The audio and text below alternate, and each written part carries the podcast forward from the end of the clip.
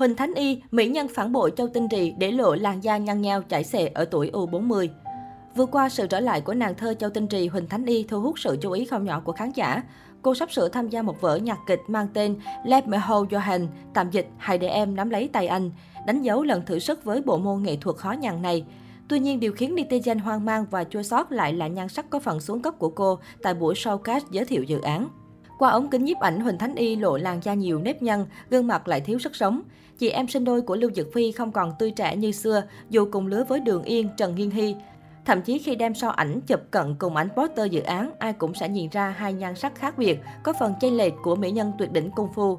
Có thể thấy bàn về nhan sắc lẫn sự nghiệp cô đều kém xa so với đối thủ bị mang ra so kè là Lưu Dược Phi. Tuy nhiên, màn lấn sân sang lĩnh vực nhạc kịch có lẽ là một làn gió mới để Huỳnh Thánh Y có thể mạnh mẽ trở lại sau một năm 2021, không có bất cứ hoạt động gì.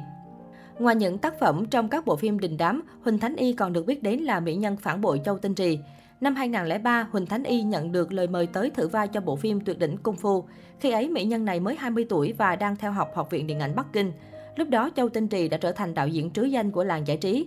Sau vòng phỏng vấn thứ nhất, Châu Tinh Trì nói riêng với cô rằng ngày mai đến đây mặc một chiếc váy dây để mặc mộc là được. Hôm sau, Huỳnh Thánh Y nghe theo lời tinh gia và tiếp tục so kè những thí sinh khác, chờ mong cơ hội nổi tiếng. Sau 2 tháng, Châu Tinh Trì tự mình gọi điện cho người đẹp và nói, anh có một nhân vật muốn cho em diễn. Đó chính là vai cô gái câm trong tuyệt đỉnh cung phu. Tác phẩm đã làm nên tên tuổi của Huỳnh Thánh Y. Cô cũng ký hợp đồng với công ty quản lý tinh huy của tinh gia.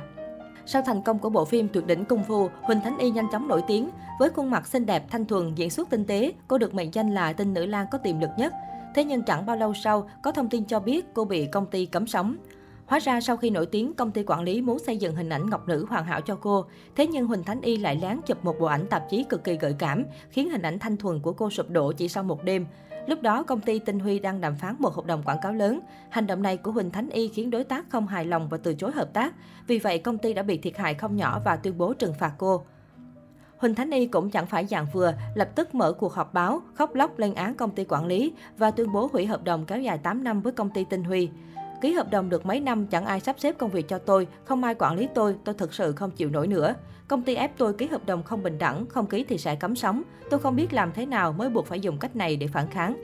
Phía cho tinh trì phản hồi, Huỳnh Thánh Y tự ý nhận việc riêng làm ảnh hưởng đến lợi ích của công ty nên mới bị cấm sóng.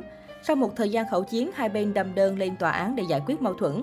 Lúc này, thiếu gia tỷ đô Dương Tử mạnh tay chia ra 6 triệu tệ, 19,8 tỷ đồng giúp người đẹp họ Huỳnh chấm dứt hợp đồng với Tinh Huy. Giới truyền thông gọi số tiền này là tiền chuộc thân của Huỳnh Thánh Y.